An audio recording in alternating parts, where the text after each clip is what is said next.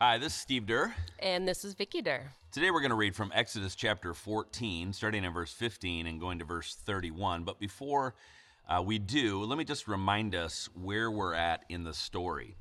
God has rescued Israel from their slavery in Egypt. They've left Egypt and now they're camped alongside the Red Sea. But Pharaoh decided to pursue Israel with a mighty army. So Israel is between an army and a wet place. You like how I did that? Nice. Nice, nice, I know. Uh, and so they start complaining to Moses that they'd be better off as slaves in Egypt than dead in the wilderness. Big babies. Hey, come on now. But Moses sharply declares to the people that God will take care of this. So now let's pick up the story. We are reading from Exodus 14, 15 through 31. Then the Lord said to Moses, Why are you crying out to me? Tell the people to get moving. Pick up your staff and raise your hand over the sea. Divide the water so the Israelites can walk through the middle of the sea on dry ground.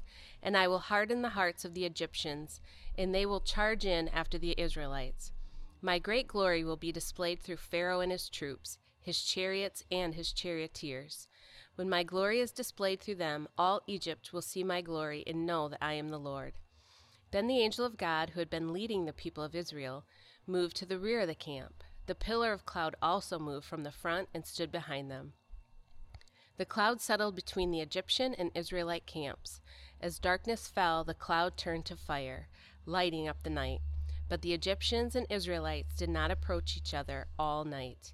Then Moses raised his hand over the sea, and the Lord opened up a path through the water with a strong east wind. The wind blew all that night, turning the seabed into dry land.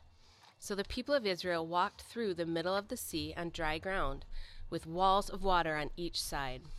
Then the Egyptians, all of Pharaoh's horses, chariots, and charioteers, chased them into the middle of the sea.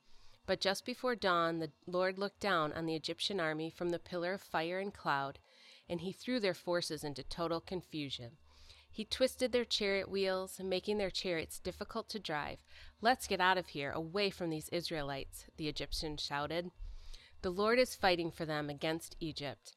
When all the Israelites had reached the other side, the Lord said to Moses, Raise your hand over the sea again. Then the waters will rush back and cover the Egyptians and their chariots and charioteers. So as the sun began to rise, Moses raised his hand over the sea, and the water rushed back into its usual place. The Egyptians tried to escape, but the Lord swept them into the sea. Then the waters returned and covered all the chariots and charioteers, the entire army of Pharaoh, all of the Egyptians who had chased the Israelites into the sea. Not a single one survived. But the people of Israel had walked through the middle of the sea on dry ground, as the water stood up like a wall on both sides. That is how, har- how the Lord rescued Israel from the hand of the Egyptians that day and the Israelites saw the bodies of the Egyptians washed up on the seashore. When the people of Israel saw the mighty power that the Lord had unleashed against the Egyptians, they were filled with awe before him. They put their faith in the Lord and in his servant Moses. All right, so maybe you've seen this scene in a like a Ten Commandments uh, type movie. I remember as a kid going to Universal Studios in California, and we came to a place along our little trip, our little tour in a tram. And they kind of recreated this moment with special effects of water on either side, and then we kind of drove through the middle. So I don't know what you're imagining as you hear this, but for you, Vicki, what did you kind of take out of this? How did this kind of story impact you, or what? How was God speaking to you through it? Okay, first, I did not know they had that at Universal Studios. They did. Well, that How was- old are you? I'm pretty old. Right? I'm old, ancient. They had ancient Universal Studios. They did. Moses rides. Moses rides. That's awesome. So, for me, what I took away, or some things I guess that stuck out to me, was Moses knew what he had to do. He knew that it was going to be hard. And he also knew that it was going to be chaos. I mean, can you imagine this wind blowing, water on both sides, Egyptians on your heels? Um, he knew that this was going to be hard and crazy, but he kept his wits about him and he said, Come on, we got to go. And he raised his arm and the water split, and he led his people through chaos over to freedom and over to peace.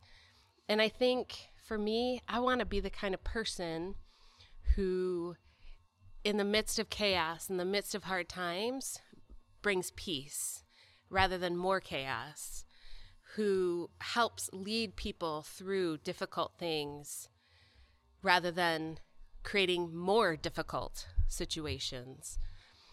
So, for me, that's kind of what I'm Yeah. So for I mean, for us and our family, we've talked about this before in our own family. Uh, we've kind of joked like when things are chaotic and there's difficult things, one of us better, one of us better stay with our head in the game. Better be at peace, right? Right. And thankfully, I think we are rarely both losing our minds. That's good. it's usually one or the other. I mean, not me usually, right? Because Because you're perfect. totally. So that was the thing for me. Okay. I, I want to bring peace. And the only way I can do that is because I know that God's leading and God's taking care of it. He's making the way. That's good. So we can set the tone in our home, in our work, in our neighborhood when things are not going well, uh, and we can walk through those hard things and that chaos with peace. And I think one of the reasons that we can have that peace, and you kind of alluded to it, is because uh, we follow Jesus. Good segue. Thank you. And so for me, as I kind of read this, I, I couldn't help but see the imagery of salvation, of of becoming a follower of Jesus and all that that means for us. So this walk through the Red Sea was a defining moment for the people of Israel. It was a march from death to life. They had been slaves, but now they've come out on the other side, God's free kids, his nation, his family. So this was a moment they could always point back to in which they said, you know, we passed from death to life. And they could remember that God protected them in the chaos and in the threats. And so for followers of Jesus, uh, if you are a follower of Jesus, baptism is a way of expressing that thanks to Jesus, we're leaving behind the old way of life, a life of bondage, a life of sin, and now we're entering a new life following Jesus.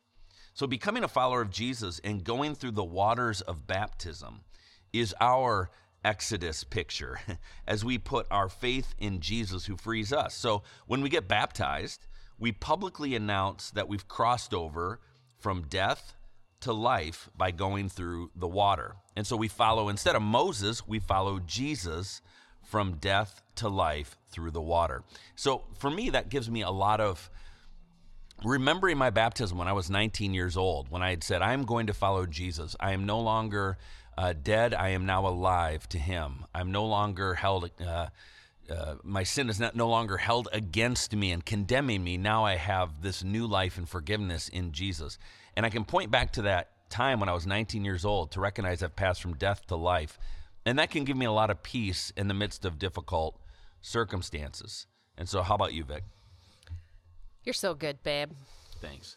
I try. So, for you, when things get chaotic and out of control, how can you bring peace to that situation? How can you see God moving or leading in that situation? How can you be like Moses and just following God and trusting Him and bringing peace rather than more chaos? And what situation uh, might God be encouraging you to bring peace to today? There might be a situation you're going through right now, and you're like, I can't even imagine having peace. But uh, but this might be a moment just to again recognize that we can begin to live life differently uh, if we've embraced Jesus.